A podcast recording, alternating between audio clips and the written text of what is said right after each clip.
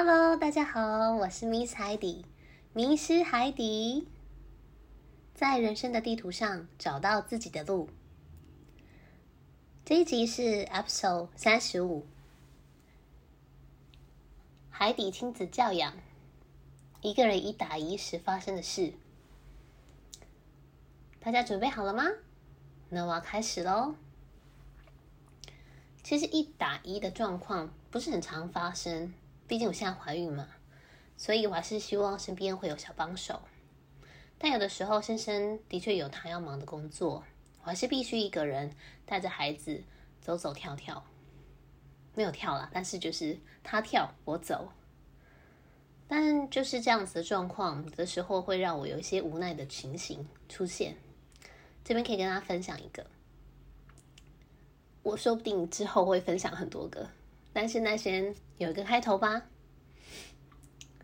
某一天呢，天气很好，所以呢，我突发奇想，要带我家大宝啊出去走一走。附近的公园其实常常去，所以我决定根据他现在啊状况稳定蛮多的。虽然说还是不时候会有点脱线，或者是不小心撞到别人，可是。我觉得我还是可以挑战看看，所以我就带他去做捷运，然后到了一个比较远一点的地方。下了捷运站之后呢，果不其然，在广场上，小朋友就没有很专心看路嘛，因为很多很多新奇的事情啊吸引他们。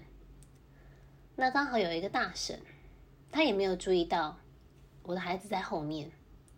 他就是在聊天，很开心，因为我本人在后面跟着，所以我看得很清楚。于是乎呢，就不小心，我们家小朋友就撞到他一下了。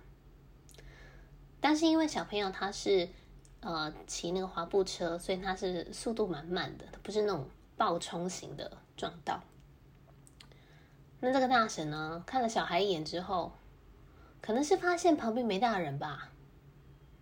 他就开始大吼大叫的大骂：“你要把我撞死啊！哈，怎样怎样的？”在身后看到的我，我还蛮诧异的，因为他的声音真的非常大，整个广场都可以听到他的大吼，因为大家的目光就往那边看去。那我因为怀孕，我跑不快嘛。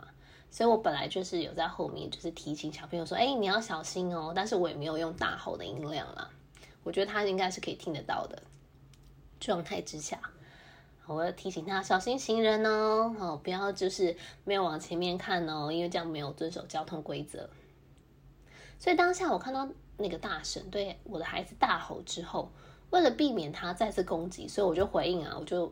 只好提高我的音量，我就说哦，非常抱歉，不好意思，可是没有那么严重，他并没有想要把你撞死。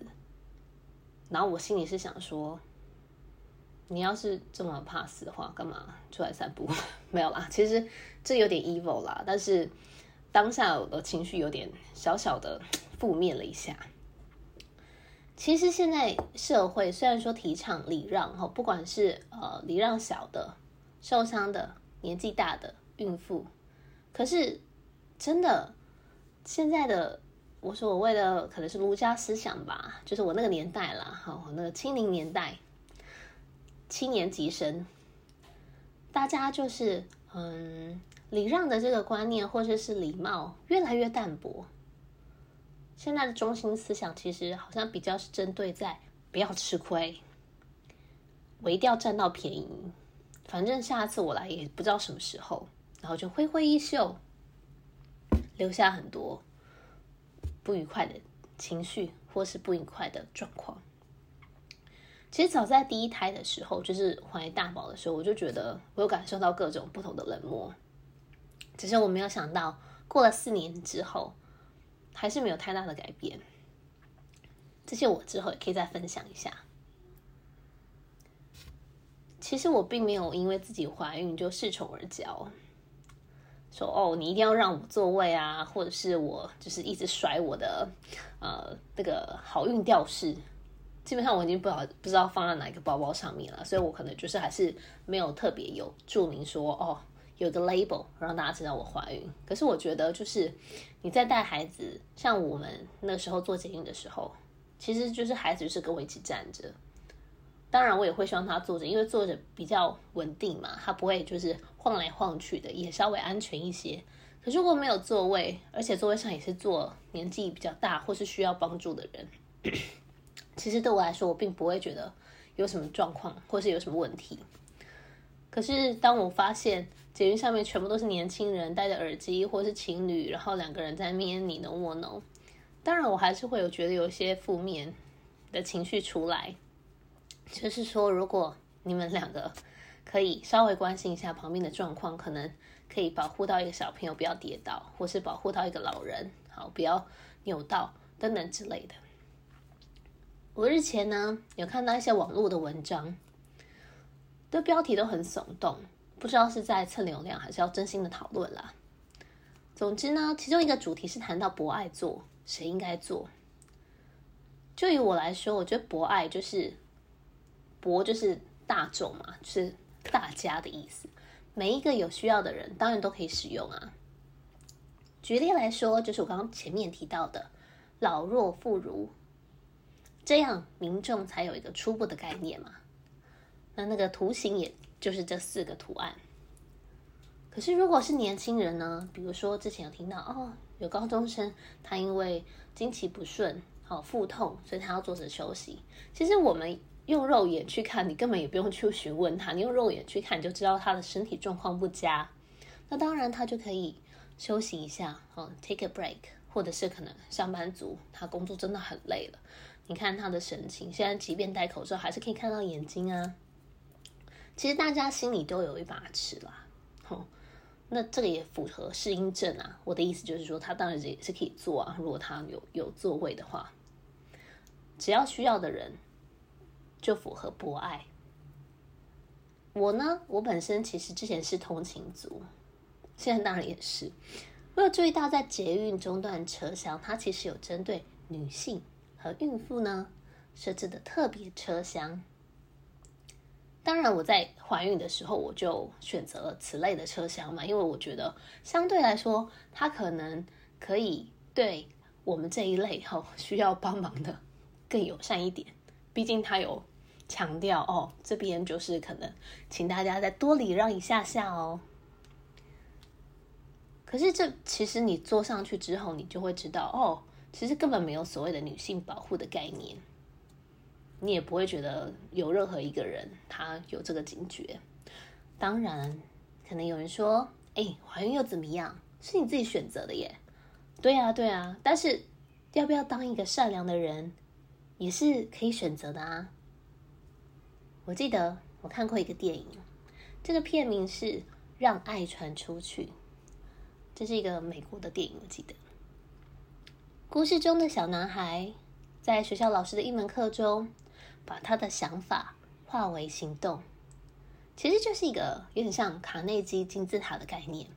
他在帮助三个人之后，这三个人呢，每一个人再帮助三个人，这样以此类推，有这样的像往下传递，被帮助的人就越来越多，那大家的善意也就可以越来越滋长。让更多的人受惠。其实我的想法也是，我我其实不知道助人是不是快乐之本啦，因为现在都会也会讲一些小确幸啊，就是你只要做一一点点开心的事情，然后很真实的感受那个幸福，那就是了。